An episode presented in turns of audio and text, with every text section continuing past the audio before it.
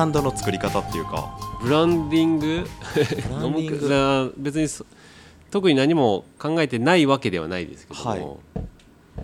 うーんとノムクラフトの例えばあの東京に営営業行くじゃないですか、はい。でノムクラフトのビールって、まあ、保育園をリノベーションしてこの有田川町というところでやってますよ。でアメリカ人と一緒にやってるアメリカンスタイルのビールですよっていうとはい。大体1回買ってくれるんですよねへえで大体1回買ってくれるってことを初めて東京の出張行った時に知って、ではい。そこから結構いろいろ出張出るようになって営業かけていったんですね、でまあそれが2020年？だから2019年に開始して2020年の冬でそこからすぐにコロナになったんですよ。ああはいでそのコロナで、まあ、ケグが売れない、まあ、樽ですね。樽ビールが売れないってなってじゃあなんか売らなきゃなっていうので、えー、と瓶ビールにシ,、うん。あのシフトしていって。はい。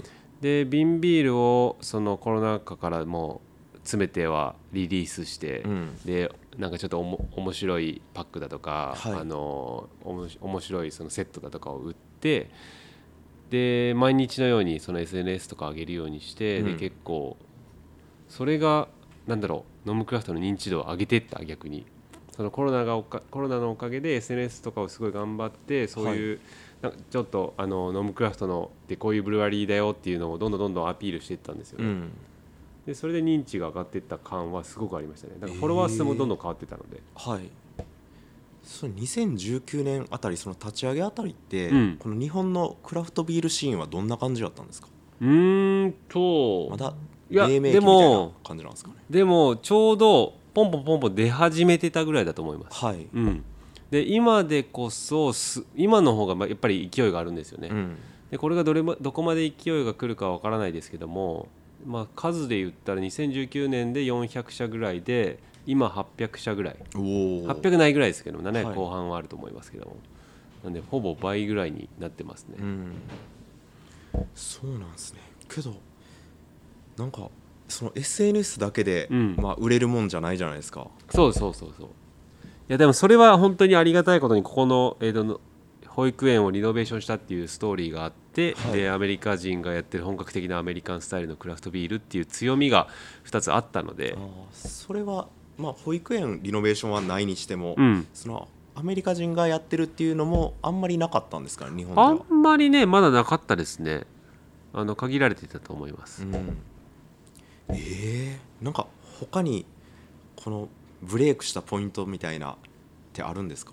うーんとそのコロナ明けのその瓶瓶頑張ってた時期はすごい本当目に見えるように変わってったですね。えー。でもその時のえーっと3年前とかになるのかな？その B2C のオンラインストアの数字を塗り替えることはできないですね。えー、そうなんですね、うんまあ樽の量は今は全然増えてるので、はい。販売の、えー、と比で言ったら今は樽が全然多いんですけどもその時のような B2C のオンライン販売はできないですね今。えーやっぱお家で飲む需要がめっちゃあったあったですね。でそれで何でしょう。樽ってビアバーにおろして、はい。でビアバーで飲む人にしか手に渡らないけど、うん。瓶は酒屋さんに行ったり飲食店に行ったりして普段ビアバーに行かない人にも渡るんですよね、うん。でそっちの広がりの方が確実に多くて、うん。でそれもあって結構そのノムクラフトを認知してくれる人が増えたっていううん。思います。そうなんですね。まあでもこの缶に変わってきて、うん。すごいこうパッケージもかなり変わったじゃないですか、うんうんうんあの瓶の時って結構ラベル、まあ、モノクロでピクトグラムみたいな感じで、あれはあれでファンがいたんかいたなっていう。い ましたいました。あれはないのって言われます。でやっぱりそのパッケージは言われたりするんですね。そのないのって言われるってことは、うん。あのーそれを出してほしいっていう声が、うん。それをしたらなんかそのしろえっ、と、うんうん。ラベルに関しては、まあ、うちがそのリリースするビールが何でしょう、えー、と例えばあの地ビールでじゃあ定番4種をずっと作るようなククラフトビール醸造所もあるんですけどもうちはそうではなくうーんと定番が2種類あります。であと残りは全部限定ビール。でし月に8種類ぐらい新しいの出ます。うん。っていう風になるのでラベルがバンバンバンバン変わるんですよね。でそうなるとやっぱりあのラベルの、まあ、ユニークさも必要ですけどもなんかあの何でしょう。効率性？うん。効率的にあのラベルを完成させることが必要でそれで生まれたのがあの手法ですね。なるほど。えそんなに限定ビール出しまくるところってあんまりないんですかね？うちは多分日本でもかなり多い方だと思います。でも結構うーんと例えば、えー、とビールバーさんが8タップうん。タップ数8つありますってなった時に全国のブルワリーでその8タップのうちの1つを奪い合うんですよね。はい。でその1つを奪い合う時に例えばレギュラーばっかり出してるのか例えば結構限定がバンバン出てきてその限定が美味しいだとかうん。興味があるっていうのだったら絶対そ後者の方がお客さんとしては取りたいので、はい。まあ、そういう意味でもその限定を増やしてるっていうのはありますね。え。ー、そういう作戦があったんですね。そういう作戦もあります、結構ねそのその時に飲まないとうん、ないっていうのは大きいですよね、そうですね。限定ビール作ってるとこ僕うちより作ってるとこ多分あるとは思うけどあん。まり聞かないですねあでも限定ビールは大変です。あ、まあ、ラベルもどんどんラベルもあるしあのリリース案内作る時に僕たち毎回あのビールシートって言って、まあ、ちゃんとアロマからチェックしてこういう、うんうん。あのプロファイルだよっていうのを作るし、まあ、それに対するメールも作らなきゃいけないので結構大変ですけど、うん。あれですね。あの合う料理とかもすごい。フードペアリングも考えますね。そうですね、うん。しっかりしてるなというか分かりやすくて進めやすいというか。でもフードペアリングってあれあれですよ。あのフードペアリングって今 Google で検索すると結構ノムクラフト出てくるんですよ。トへー。ップページに。それぐらい多分4年5年ぐらいやってるから浸透してきたのかわからないですけども、はい。Google さんにも浸透してきてます、えーえどういうことですか？ホームページでそれを打ち出してるってことですか？えーっとねフードペアリングをはい。歌ってるブルワリーがかなり少ないんじゃないかな、はうちはだから本当創業してからずっとやってるので、い。このでもあれあのあれですよ。ちゃんちゃんと考えてますよ。うん。ちゃんと考えてるんですけど。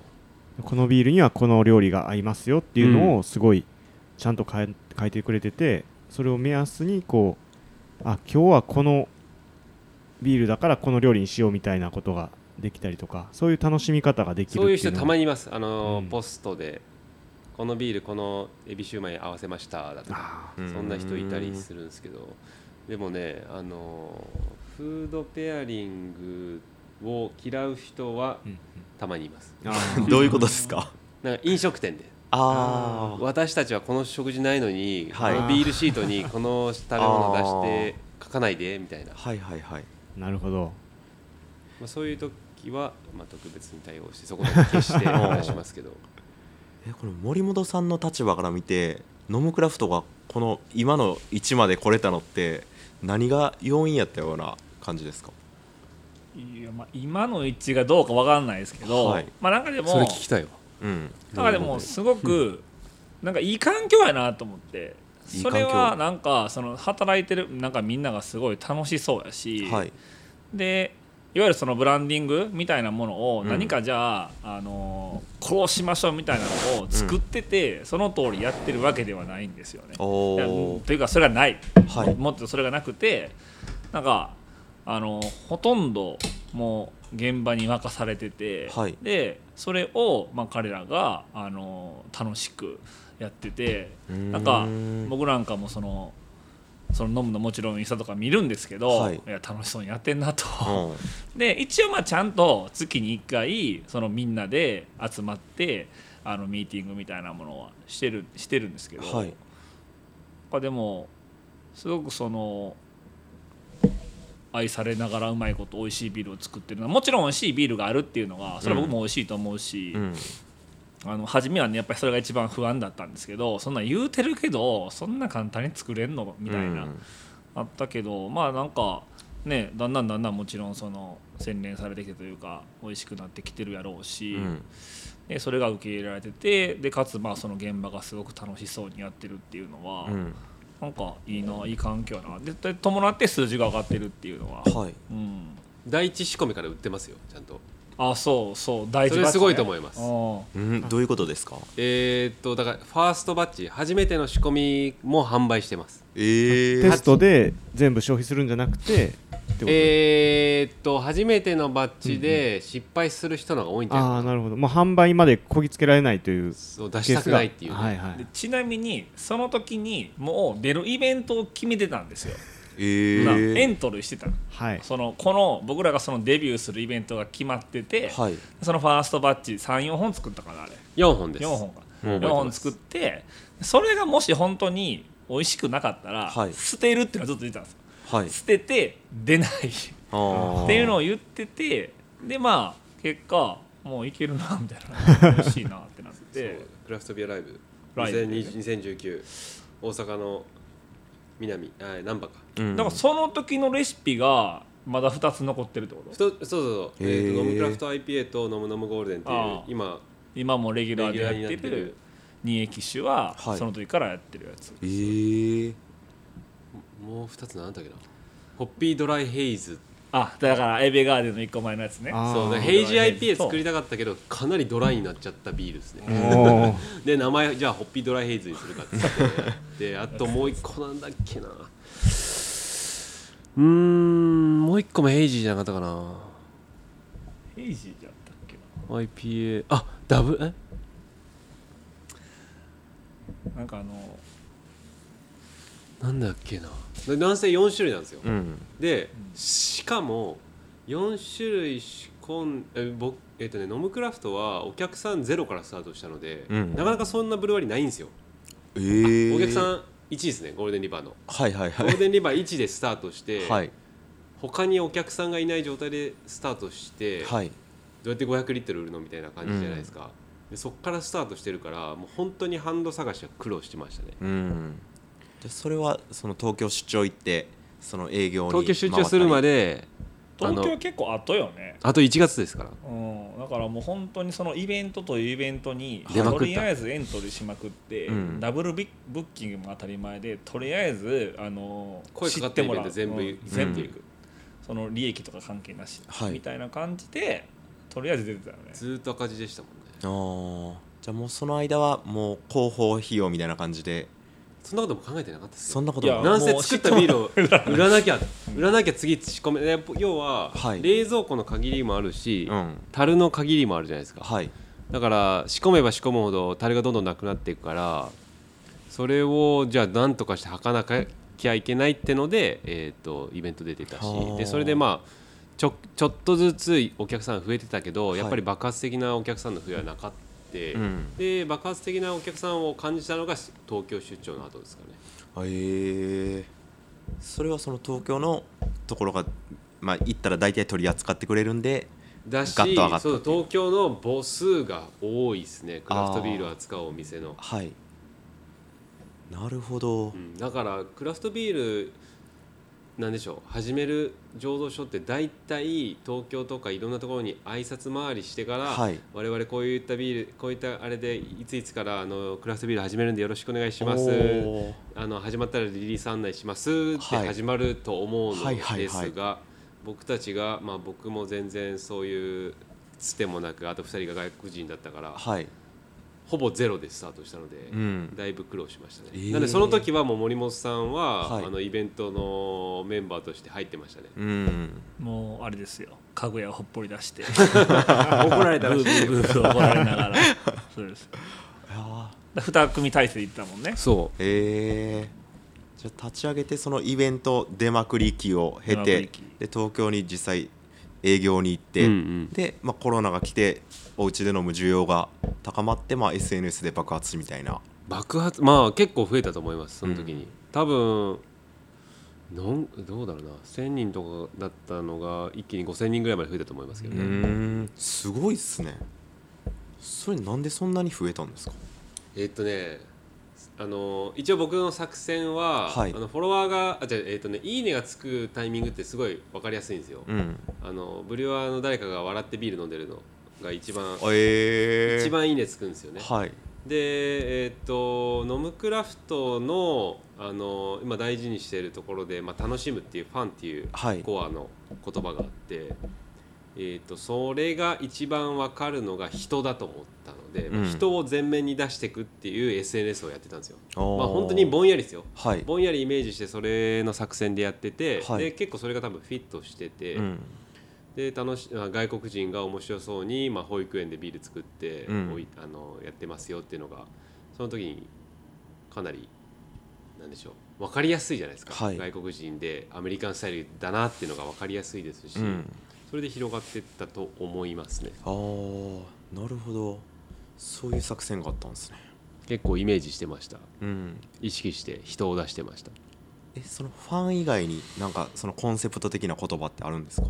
えっ、とファンとうノムクラフトはえっ、と一つクリエイティブであること。それははい。レシピ作成とか、まあ、何かあのーレシあの新しい原料が来るよって言った時にどんどんどんどんチャレンジする、うん。そのクリエイティビさと,、えー、とチャレンジですね。新しいことにチャレンジするっていうこと、うん。で柔軟にクリエイティブなアイデアを入れてそれを実際にあの実践する、うん。でそうやってることをファンだから楽しく、あのーまあ、じ作ってる自分が楽しくなかったらそれはもう、その作業はやめるべきだと思いますし、はい。まあ、その3つは絶対にあのやろうねっていうのを言ってますね。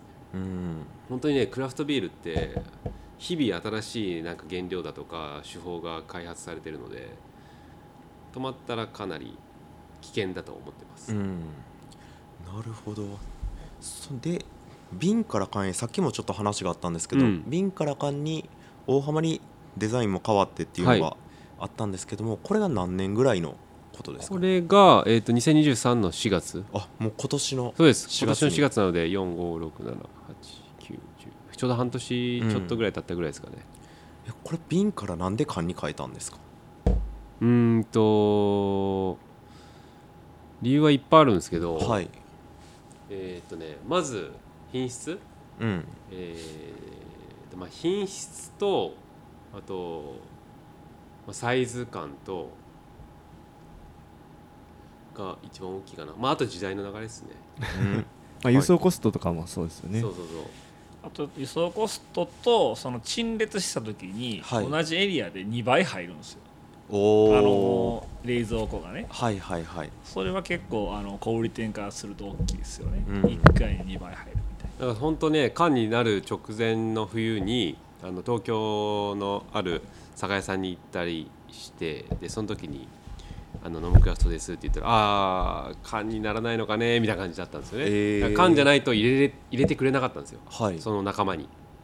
それぐらいもう缶に移行してる醸造所がまあ徐々に増えていって酒屋さん的にも陳列する量が増えるし、うん。管理もしやすいっていうので。え品質の部分は何ですか？賞味期限が長くなるとかそういうことですか？そうですね。だから品質、えー、とビールは、えー、と品質を保つのに大事なのが酸素うん。と紫外線から守るという、その2つが一番キーワードで、うん。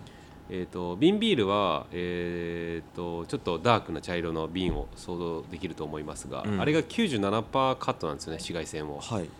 で缶になるとこれは缶は100%カットできおます。おなので完全に紫外線からはフリーになりました。はい。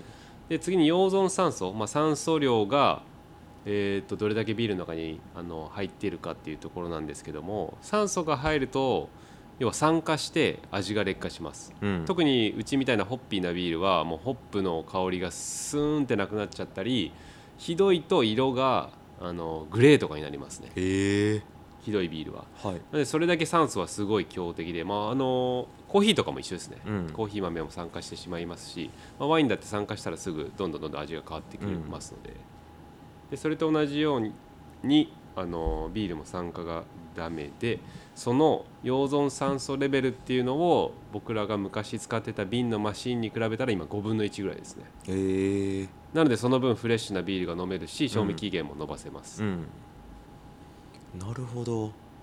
その変化に伴って、まあ、さっきもちょっと言ってたんですけど、うん。デザインが大幅に変わるって、うん。結構なんかチャレンジングなことっていうか今までのノムクラフトのイメージってみんな持って買ってたと思うんですけども結構缶になったらだいぶアメリカンな感じの デザインになってるんですけど。意識してアメリカン行ってます。あそうなんですね、でもなんかその見た目からしたらその今までのやつが逆にその中身と合ってなかったような気はするんですうん。ねそのアメリカンのまあアメリカの方が作ってるビールっていうところで言うと今の方がパッケージと中身が合致してるのかなってい合致してる？う感じはうん。ありますね。いやおそれは狙い通りですね。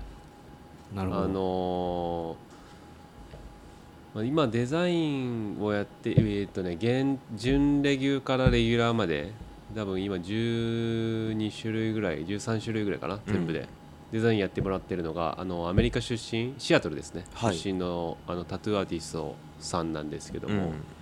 まあ、その人にもう、えー、と任せたいなって思ってで僕は思ってたんですよ。で、はい。僕その人と出会ったのがメルボルンオーストラリアのメルボルンででその時からクラフトビール始めた始めたらあのあなたに任せるからよろしくみたいな感じで言ってて、うんでそれをチームのアダムとかみんなに見せたら結構気に入ってくれたので、うん。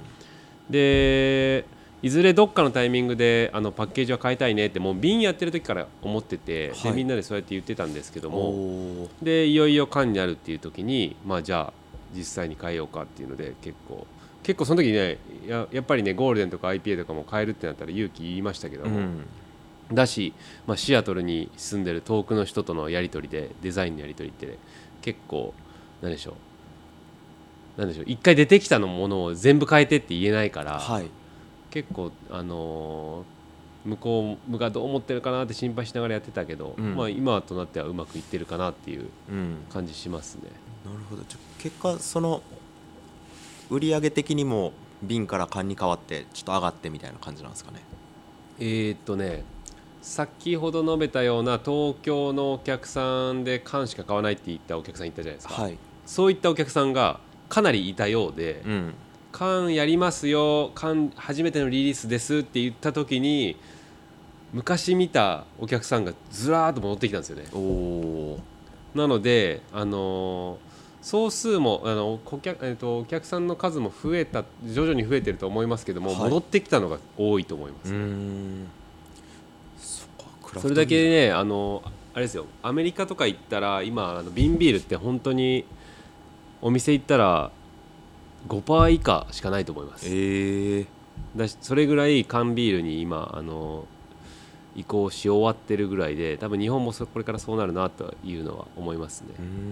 今日本のクラフトビールメーカーは瓶と缶の比率どれぐらいなんですか？今でもどうだろうな。でも新しく出てくるところは全部缶ですね。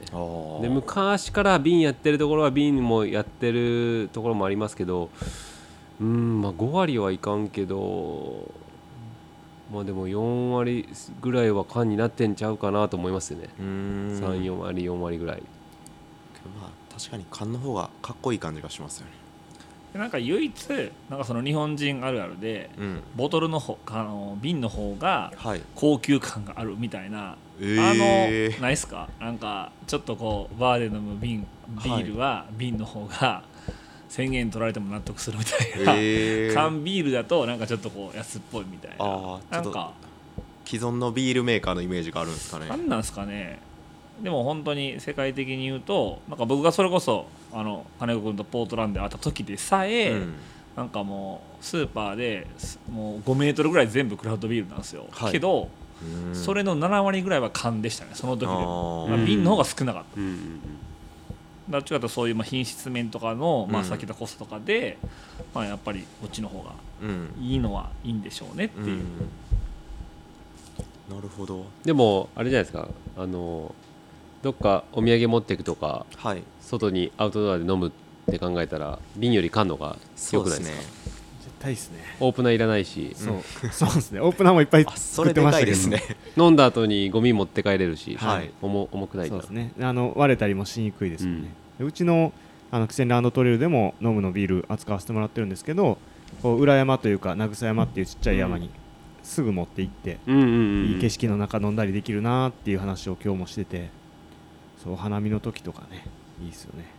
持ち運びしやすいっていうのはすごくいいいいというかめすごいメリットですよね。メリットです、なるほど。で、まあ、ノムクラフトの話でさっき森本さんからなんかもう現場が楽しそうにやっててもう任せてる的なこと言われてたんですけどその現場をまとめる金子さん的になんかそのチームの何ですかね目線を合わせたりとか、うん。こういうところに向かっていこうっていう話とかってなんかどんな感じでどんな感じでまあチーム作りというかうん。やってるんですかね？それね結構難しいんですよ。はい、あのーやっぱりね日本人と外,、えーとね、外国人の違いというか、まあうん。まずノムクラフトは外国人比率60%なんですよ。はいで日本人がその残りの40%で、はい。まあ、あの2人と3人なんですはい。でなかなかその何でしょうね価値観というか考え方というか、うん。結構日本人寄りなところもあるけど、うん。やっぱり外国人にしだろうなっていうそういうかんうちあの日本人的考えではないなって思うことも結構あって、はい。その辺をうまくすり合わせるのって結もう最初はね衝突も結構しましたね。うん。うん。したし、うん、で今はそれをすり合わせるのをまあ今だんだん良くなってる感じですね。え具体的にどういう部分でなんかちズレがあるっていうか、うん、うーんと多数決好きっすね。ええその多数決彼らが僕多数決大嫌いなんですよ。なんか名前ネーミング例えばビールの名前を決めましょう。って言われてでじゃあ3人いたら3人で2人がいたところが勝ちみたいな。そうですね。それ多数決じゃないですか。はい。でも多数決って3人例えばチーム5人だったら5人で決めることで、うん。それがどうあの世の中に通用するかっていうことは分からないじゃないですか、うんだからまあその多数決をすごい重きを置いてるっていうのはかなり 違ったかな。その民主主義何回もの考え方なんでしょうけどそのそこだけで決めるんじゃなくてうん。そのマーケットに出た時にどうかっていうのをは僕は考える方ですけどもですね。でも僕が正しいとも思わないけど、うん。でもなんかもう最近はえー、とそのもう多数決でもいいなっても思って 思ってるし、うん。なんかえー、とまあビールって、まあ、名前も大事だけど、まあ、名前ざまあまあどうでもいいんですよね本当に。名前はね。まあまあまあ。なんか逆に僕が振り絞って、うん。振り絞ってそのまあ英語を出すよりも、うんうん。まあ、現地の現地っていうか、まあ、ネイティブの人からの英語のネーミングあうあのあれですね。初めにねノムクラフトのネーミングがもう全部英語なんですよ。うん英語英語表記から始まるんですね。はい。例えばアルマジロアウトローとか、はいはい。ソーラーファントムとか、はいはい。オクトパスキングとか。うん。だからさあの名前を考えるときに英語から始まります。おおえー、とその後にカタカナで書くっていうイメージです。だからその表記のタコの王様って考はいえて、あーオクトパスキングに行くんではなくてもうみんな、えーそのんネーミングを考えるじ、えー、とタイミングでもうみんな英語で考えてるんですよ。うん。で僕も英語でいい響きを探してます、うん。でオクトパスキングとかはどっちが僕かな？じゃあナイトフィッシャーマンが僕だったかな？ナイトフィッシャーマンって、えー、と K のナイトなのでああのあ。騎士ですね、はいはいはい。えー、と釣り人の騎士。騎士の釣り人っていう意味なんですけども。そんなんとかはすんなり決まりましたけどソーラーファントムとかはかなり争いましたね。これ第2案何っつって。え他の案だったら例えばどんなやったんですか？えー、ソーラーファントムえー、そその時の LINE 見たら分かるんですけど 大体もう次の平時何にするでこう出てこう出てこう出てってまあいろいろな人が自由に意見を述べて、うん。じゃあ決めるかって言ってで多数決とかもあるし でも一応拒否権あるんですよ。はい。拒否権っていうか僕は僕が日本人だから日ー。本人的にその単語は例えば、えーその単語は分からないよね。っていイメージできないよねっていう時に拒否権使うんですよ。うん。えーっとねうーんターバインとかわかります？かえー、わかんないです、ターバインって言われてもわかんないじゃないですか、うん、でそれはあの有田川のあの山の上にあるウィンドミル風車をイメージしてるって、で結局それ、えっとウィンドミルも使われなかったんですけどおなんとかターバインってタービンっていうんですけど、あー。をめっちゃ押してきて、はい。それがかけあ思い出した。えっ、とオールマイティはい。オールマイティターバインがいいって言って言うすごいつ強めに来たんけど、はい。いやそれ伝わるかなっていうので でひなんかオールマイティタービンターバインで、あのーなんか両方とも分かりやす分かりやすくはないなっていう、うん。まあ、イメージに落とし込みづらいというか日本人はパッと出ないね、そうそうそう、ん。から僕はその時拒否権使いました、うん。それは結局何になったんですか？えーオールマイティはダブルだね。ダブル IPA だからフローティングジャイアントになった。ああ 全然違うけど。でもフローティングジャイアントはフローティングっていう言葉、うんうんうん。まあ、フローティングジャイアントで浮遊する巨人っていう意味なんですけども、ジャイアントは絶対誰でも分かるじゃないですか、うん。巨人だなって、うんうん。でフローティングはもしかしたら分からないかもしれないけどでもフローティングジャイアントで絵があってあってなったらイメージできるよね。そんな難しそんな難しすぎもしないからイメージできるっていうのでフローティングジャイアント作ったんですけどもその時だから大体名前を付ける時は1個は超簡単な英語を使ってうん。1個ちょっとそれを面白くする、えーと就職語をつけてます、はい。その拒否権はさ、うん。みんな均等に持ってんの？僕です。あなただけで僕だけです。あ日本人がゆえにってこと？そうそう。あなるほど。純也君はね中村君ってもう一人日本人いるけど純也君はその辺のセンスないんですよ。あ純也君は常にニコニコしていいですねっていう。いいですねって言うし あとやっぱりあの外海外生活が長かったから、うんはい。彼もね海外生活が長かったのでちょっと日本のマーケットを知らないので、うん。なんか、えー、なんてなんなんていう名前が出てかな。まあまあまあまあまあなところ来るんですよ。まあでもそこはマネージャーの腕の見せ所ということで。で見せ所でまあそうですね。一つ。まあでもまあまあ自由につけてる、うん。まあ、たまに拒否権は使うけど、うん。基本はまあでもみんなでしっかりと。そうですね。特に準レギュラーとかはソーラーファントムはギリギリですね。でもこんないいラベルが来ると思わなかったですね。ああラベルいいですよかっこね。ソーラーファントムってえーっとファントムって何イメージします？ファントムビーズっすかね。歌ね。オペラ座の怪人とかね、ん調べたらなんて出てくるんだろうな。ほん骸骨っぽいけどな、まあ、幽霊的な幻ね。なんか影とか、ね、影とかね、うん。幻うーん Google 翻訳で。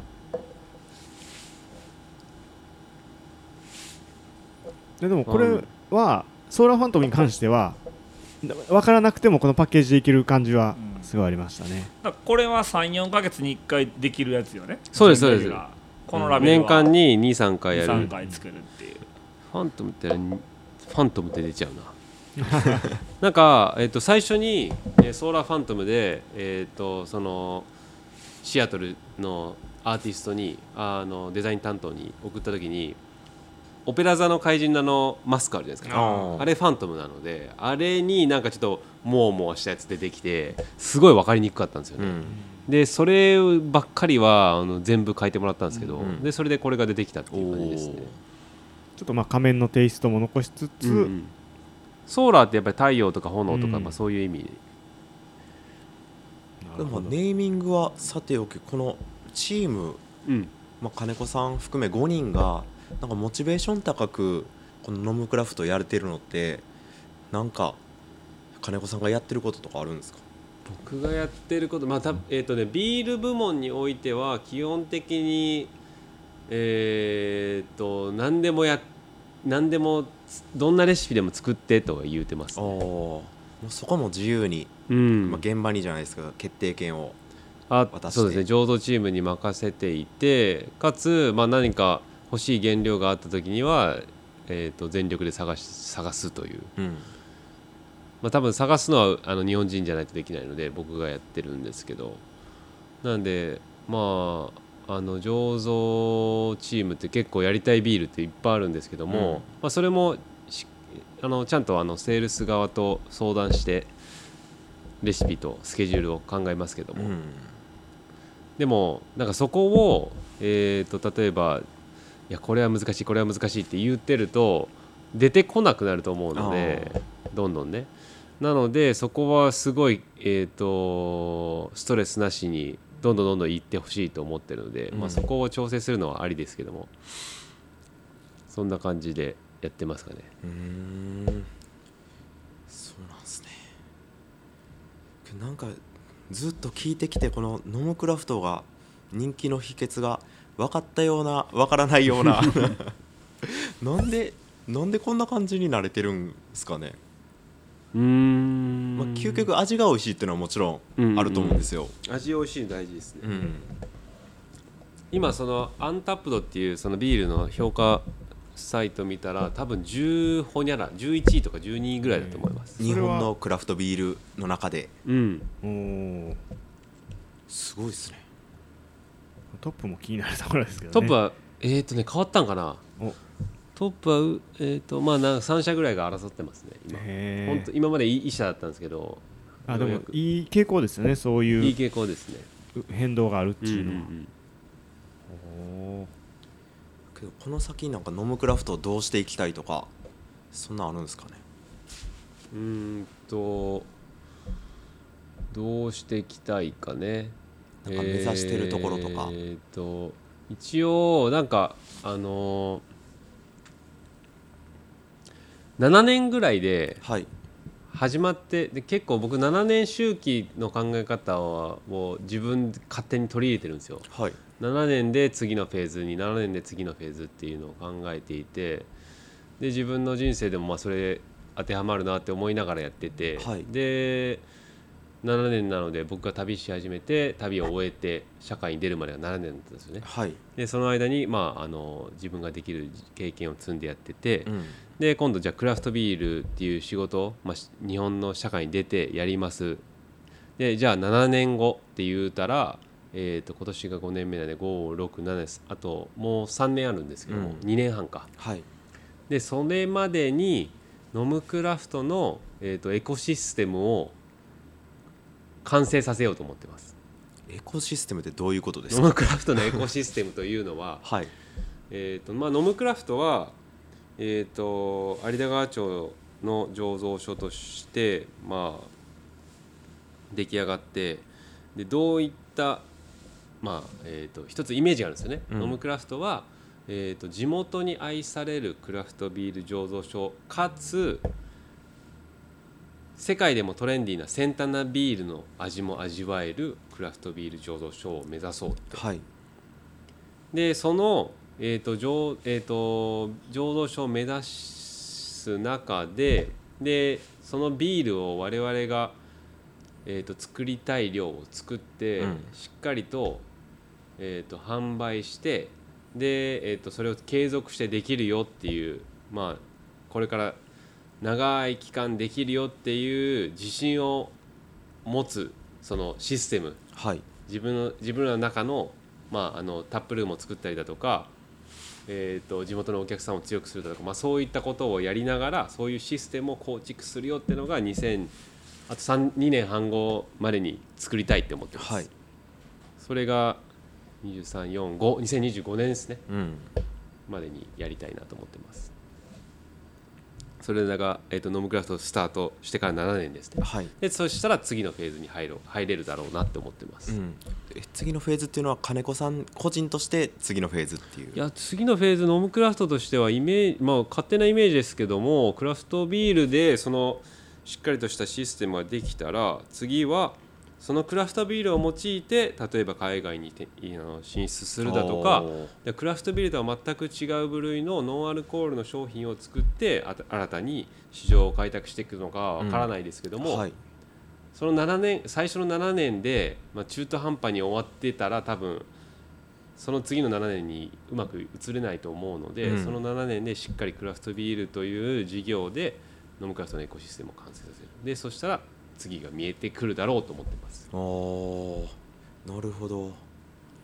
これ7年周期初めて聞いたんですけど。7年周期ってね、はい。あのあるんですよ。僕あの勉あのいくら何冊か本読んでてそれをあの見たんですけど例えばえーっと例えばねあの英語を喋りたいです、はい。で英語を喋るプロになりたいです、っうん。て考えた時に1万時間必要なんですよね。はい。で1万時間って、えー、と365日で割ると7年なんですよね。うん。あ嘘。今の計算欲しい。1万時間を例えば1日4時間はい。何かを集中してやります。でそれで考えた時に7年かかるんですよ。はいはいはいでそうしたら、えー、とある一定の位置のプロまではいけるっていうのがあるんですよね、そういうデータが。なので英語を例えば、あのー小学生から学んで7年間、まあ、小学校満帆になるぐらいですごいネイティブな英語が毎日4時間やれば、うん。ネイティブぐらいの英語力がつきますよっていう、まあ、そういう、まあ、簡単に言ったらそうなんですけども、例えばそれが、えー、とコーヒー屋さんで言ったら、コーヒーを毎日4時間ぐらいちゃんと勉強して毎日4時間営業してやってったら7年間ぐらいである一定のポジションまでいけますよっていう、例えば僕僕が興味あることで言ったらカメラだとかカメラワークだとかビデオ、動画撮影をそれぐらい時間をかけてやったら7年でお金を得られるところまでいけますよっていうそういうイメージがあってでその7年周期っていうのはすごい僕もなんかいいなと思っていて、うんで結構リズムも出ると思うんですよねその人生に。でそういった感じであの考えてます7年周期っていうのは。なるほど。次の7年が楽しみですね。そう。なのでノムクラフトはまだ今5年目であと2年半のうちに醸造所をここまで大きくして、うん。でこういうもう僕、えーとね、ノムクラフトのイメージするのは本当にね、えー、と現状が、えー、と外販9割5分なんですよ。外販っていうとその県外に販売する量はいあーはい。9割5分、はい9割ぐらいかな。ちょっと増えたから9割ぐらいだと思います、ね。はい。1割和歌山。えー。でそのうち有田川町がもう数パーセントみたいなはい。感じでそれはすごく弱いんですよ。はい。これからノムクラフトを継続していく長い間生き長生きしていこうと思ったらすごい弱いと思うんですよね、うん。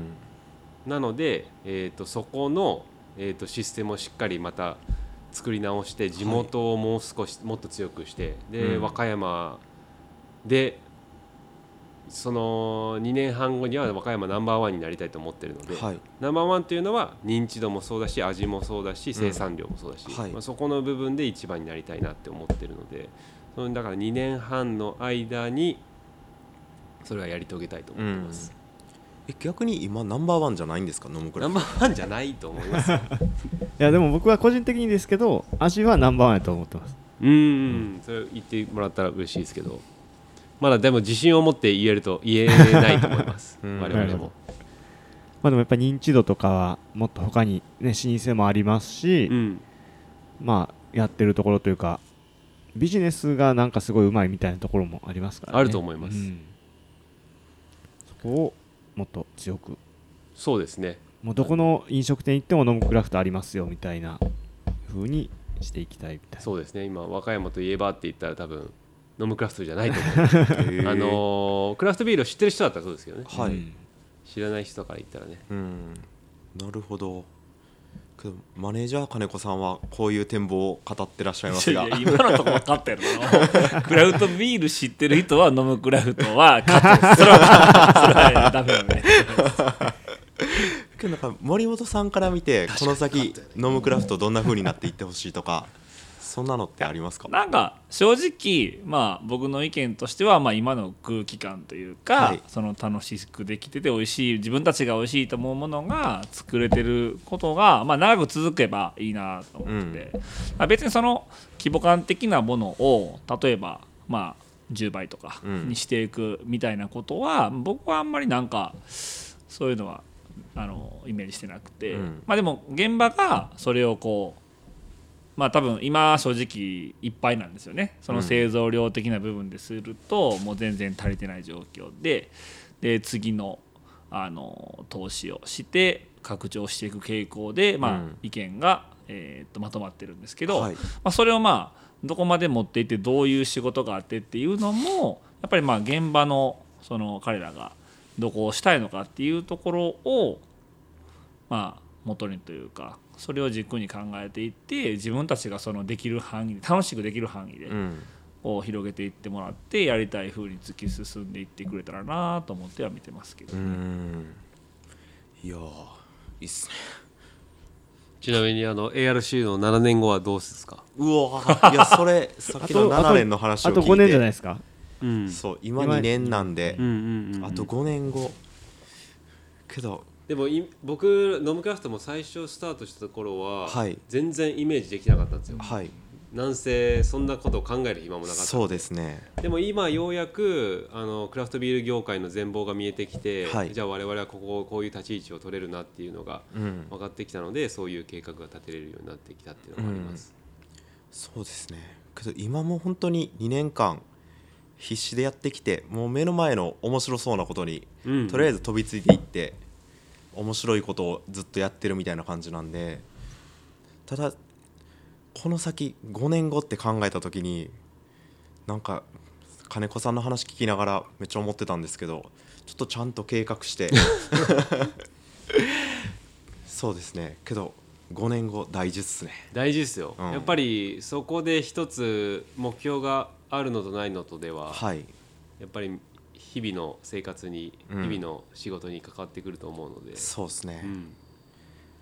けどあと、まあ、チーム作りの部分もなんかその全員がなんか同じ感じで楽しくできてるっていうのが最高やなっていうのがうん。あるんで、その辺の秘訣とかもっと聞けたら ありがたいですね。秘訣。なね金子さんが司令塔っていう感じじゃなくてもう全員同じぐらいの感じで意見してる感じなんですかね風にしたいですね。うん。多分僕は司令塔になってもクラフトビール作りには良くないと思うので、はい。やっぱり僕よりも知ってるねあのアダムとか純也君とかマークとかいるので、はい。まあ、彼らに任して。で今僕と一緒にあのセールス側でいるギャレス。はい。ギャレスも多分営業マンとしてはもう満点なぐらいの,、うん。その日本語力とはい。英語力とコミュニケーション能力がすごい高い人で、うん。なのでよりもっともっとあのギャレスにあのいろいろあの自由にやらしてやってもらいたいなとは思ってるんですけど、うん。なんせそのあんまり縛りたくないですね皆さんの行動を。ちなみに日本語は金子さんよりギャレスさんの方がうまいですね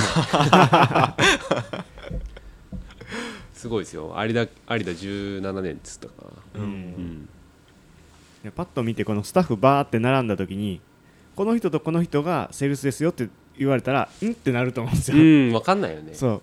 でそれぐらいまあギャス めっちゃだって見た目は外国人ですもんね、うんうんうん。でパッて見たら金子君と純也君がセールスかなって思い思うぐらい。思うぐらいじゃないですか普通。まあ日本人の方がやりやすいんかなみたいなところをギャレスがこうギャップというかそれもきっといい面白さになってくるんだろうなというのがギャレスはねすごいですよ本当に。いやうちにもたまに来てくれるんで ちょこた会えた時はちょっと話するんですけこのど間あの用意どんの取材来た時もめっちゃ笑い取ってました。酒井愛さん？はいはい。用意どんの吉本はいはいのうんうん。座長？はい。もう大爆笑してました。へえ その自分のキャラクターをよく分かってるという分かっかてる分かってる。生かしていく方向なんだなっていうのはすごいあります、でもねギャレスもねビール勉強したいっていう思いはあるのでうん。でえーっとなので今アダムはアメリカ人アメリカン系、でうん。マークがドイツだからクラシック系。うん。でギャレスはイギリスなので結構モルティーなイギリス系が好きなのでなのでまあギャレスがそういうビール作れたらなとも思いますし。ちなみにギャレスとの出会いはあれなんですよ。それこそ街づくりをその僕たちがやってる時にあのうちの、まあ、店にギャレスが一人で来どてへ突然「森本さんですか?」っつって、うん。あの「ギャレスと言います」みたいな「街づくり僕もしたいです」みたいなところからええ。ジョインしてそこからあのビールにあのビール会社にこう来るっていうすごいあの異質の経歴の持ち主です、はいそれはすごい。本当たまたまのそれ出会いですよね。ええたまたま。たまたま。金子さんトイレ行っちゃいましたが、はい。スパイストリップの話とかもしときますか？スパイストリップはでもそれこそなんか金子さんと、うん。まあ、世界をねそのはい。旅してみたいな。んでインドとかもずっと行ってる中で、うん。その僕がずっと料理あの好きで食べることが好きで作ることが好きでみたいな、でなんかイベントで何やったかな一番初めは多分その丸十家具の店の中でサンデーマーケット、あでもサンデーマーケットも一応そのポートランド行った時になんかやってるイベントなんですけど日曜日にマルシェ的なことをなんか毎週決まった場所でやっててそこにみんなこう買い物に来てみたいな。毎週なんやけど楽しそうにみんなしてるみたいなのがあって、それをなんかそういうことしたいよねっていうのでサンデーマーケットっていうのをその丸十でスタートして、はい。その1個のなんか業者としてあのちなみにサンデーマー、ま、サンサンデーマーケットを丸十でした時は丸十の中にいろんな業者をこうあの飲食店さんとかうん。ガフッパの方とかをあのお招きしてその中でちょっとしたマルシェみたいなのをはい。やってもらうっていうのをやっててその一個として自分たちでこうカレー作ってみようかみたいな、はい。で、まあ、金子君が1種類僕が1種類みたいなカレーを作って出したのがきっかけで、まさにまあその来たぐらいの時やったよねしだした岩手が帰って帰りがぐらいだったよねでなんかそれがなんか楽しくて、ーであれよあれよとなんかこう毎回初め50ぐらい作ったっけあれ50食やったっけ、うん50食ぐらいだと思いますでなんか売り切れてなんか足りひん次じゃあもっと増やすとかってやっててはい。楽しくなって、どんどんどんどんこうイベントとか呼んでもらえるようになって、なんか毎回こう一緒にやってたんですけど、はい。でコロナが来た瞬間に全くもってお呼びがかからないとイベントがなくなって でこうそうこうしてるうちになんかこう作りたい欲がすごいあったんであの自分家の中にこうね家具屋の中にカフェを作って、月1スパトリと称して、はいはい毎月1回違う味のカレーを提供するっていうのでもう3年ちょうど12月で3年ですかね、うん。やってますけどまあそれは本当にこう僕たちの趣味というかまあ楽しみではい。やっててまあ飽きずにやってますよね。うーん。なんかあのーノムクラフトと似てるところがどんどんどんどん設備が良くなるんですよ。えー。カレーの。カレーに対する設備投資が。カレーもかなり設備必要で、うん。はい例えばまあ炊飯器とかはいはいはい。何合炊きがどれだけ必要でどうしたら心地よくあのサービングができるかっていうので、どんどんどんどん変わっていくじゃないですか、うん。でビール醸造もタンクはこれだけだったらちょっとパツパツパツでできないけどちょっと増やそうかとかあるじゃないですか、まあ、そうやって徐々に増えてるのが面白いですね、うん。えースパイストリップはどうしていくんですか？7年後。7年後。確かに。考えてなかった。7年後ね。まあでも3年やったからね。一応そのまあマルジでして3年。だから合計だから5年ぐらいやって5るのかな。年ぐらいやってますね。だから同じぐらいそうそうそう、はい。同じぐらいやってて、まあ、規模的なものでいうと正直もうこのぐらいが限界というか、まあ、うん。持ってる設備要は一発作れる鍋のサイズが、はいもう今が限界なんですよ、うん。1回120人前みたいなところおでそこをもうちょっと前から上限に置いて、はい。でやってるんですがまああの作るカレーもなんやろ毎回こう打ち合わせしながら、うん。まあ、ちょうど今日太田市あの来月のカレー打ち合わせしようかな思ってるんですけど、まあしながら楽しくできてるんでなんか設備もまあな整ってきたし整ってきましたあねー。冷あやっぱ冷蔵庫冷凍庫でかいっすね。だでかい、うん。でっかい冷蔵庫冷凍庫入れたのがでかくて。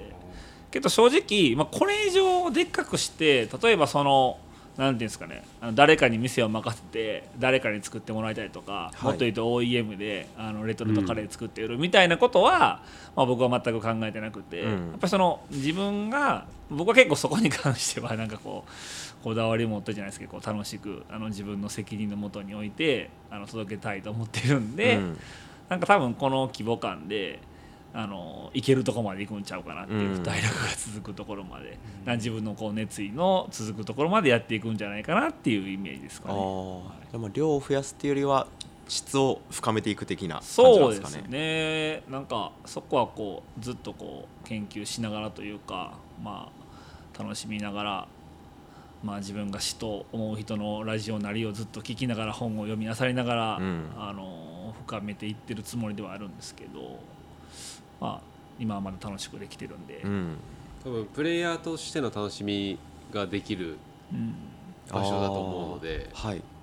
なんか森本さんもあの家具屋さんを、まあ、マネジメントしてて、うん。運営しててってところででなんかあのーまあ僕も今ノムクラフトを運営してる上でなんか実際に自分がプレイヤーとして直接お客さんと絡む場所って、まあ、僕だったらビール作りあんまりやらないので今、うん。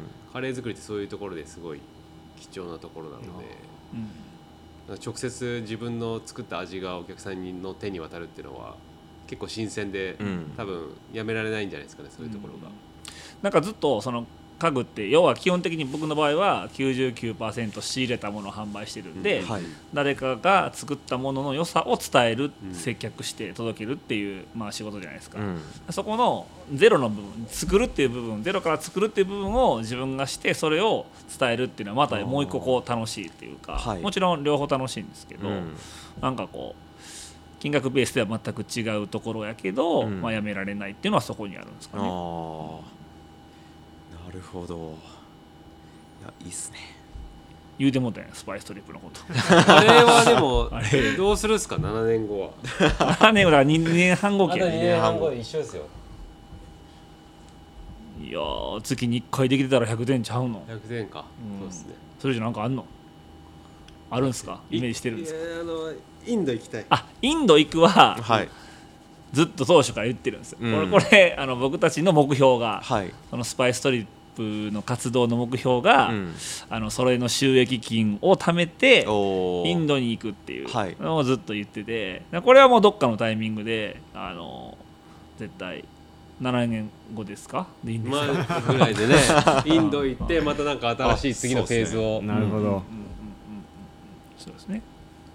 インドはでも行きますねそれは。さんが大丈夫かどうかっていう 衛生面的に。そうなんですあ結構ねこう見えて。あ やられるんですね。そうなんですよ。いやー長々とありがとうございました。そして毎回ゲストの方にお伺いしてるんですけども金子さんが今和歌山で気になってる人とかこの人の話を聞いてみたいなっていう人とかっていますか？うーん。どれがいいかな。あのねはい気になってるというかノムクラフトでやりたいことがあるんですよね。はい。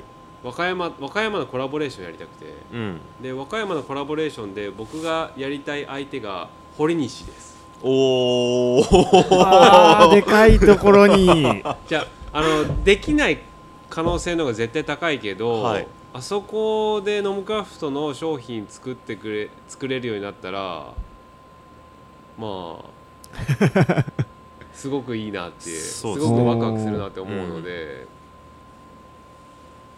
それ堀西堀西さんですね。堀西さん。おオレンジってことですか？オレンジですよね。オレンジの堀西さんですか、なれえっ、オレンジとの従業員さんになるんですかね。あ従業員が堀西さん？うん、あ開発したちょっとその人とお話ししてみたいですね。おおあのできたら、お話ちなみにできませんよ。聞くだけやかうんら流れとして。いや来てもらったら。ね。じゃあもしかしたら堀西さんに行っちゃうかもしれないっていう。堀西さんでうちがねうちでビール作ってくれたらいいですけどね。おお激アツですね。激アツですよね。ちなみにうちのアダムははい。グリーンソフトとコラボしたいって言ってます、おー。オーリンエンオーリンエンさん。ずっと言ってます。えー、抹茶ビール。抹茶ビールかな多分それも面白そうですね。うん。いやーありがとうございます。そして最後に金子さんから何か告知とかありますか？告知。えー、っとイベント和歌山で言うたら11月の19日ですね。のはい日。曜日、えー、っとイベントがありましてえー、っと白浜。でえー、っと色彩というイベントがありますね。はい。僕たちは今回初めての出店なんですけどもえっ、と朝ビレッジさんの周辺でやるという話です。はい。そこに参加させていただきます。お。じゃあ11月19日は皆さんぜひ白浜へって感じで。そうですね、はい。でちなみに11月19日は楽一楽座という有田で有田川町ですね、すぐそこの有田中央高校の周辺でもそういった、まあ、ノマルシェ的なイベントが行われてます。僕は白浜の方に今回は行かせていただきます。はい。はい、じゃあ白浜か有田川町にってことで、はい、よろしくお願いします。そしてあの上田からも告知がございましてあの今週末もろもろ間に合えばこの後編配信されてる金曜日からノムクラフトさんが作ってくれた ARC ビールが ARC で飲めると思いますので皆さんよかったらチェックよろしくお願いします。17日。17日かな？ですかね。はい。あ17日あの僕らサークルランニングも予定日です。はい。あの丸十家具さんであの汽船アルプスランニングクラブがやらせてもらってるグループランニングがありましてそれをやる日ですね。1時間ぐらいみんなで歩いたり走ったり運動した後にサークルカフェでスイーツもしくはビールを飲んでプラスマイナス0キロカロリーというイベントです。ぜひそちらもご参加ください、そちらもぜひって感じで、ARC ビールもあります、ありますね。は いそれは嬉しい。そちらでも飲めるかもしれないですね。はい、はい、よろしくお願いします。ありがとうございます。それでは最後に白石君から事務連絡お願いします。おやばいちょっと待ってくださいね。はい。事務連絡させていただきます。汽船ラジオは Spotify や Apple Podcast など各種音声配信サービスで配信しています。Spotify で番組をフォローしていただけたら嬉しいです。この話、あこの人の話を聞いてみたいというリクエストや番組改善のためのフィードバックも募集中です。番組のオープニングとエンディングの楽曲はお寿司のともみさんの Our Young です。お寿司のともみさんの楽曲は Spotify で聴けるほか、お寿司のともみ通販サイトで CD も購入可能です。こちらもぜひチェックしてみてください。というわけで本日はノムクラフトブリューイングの金子さん、森本さんにご出演いただきました。金子さん、森本さん、ありがとうございました。ありがとうございますありがとうございましたはい大丈夫でしたか？あの切るとこばっさり切って「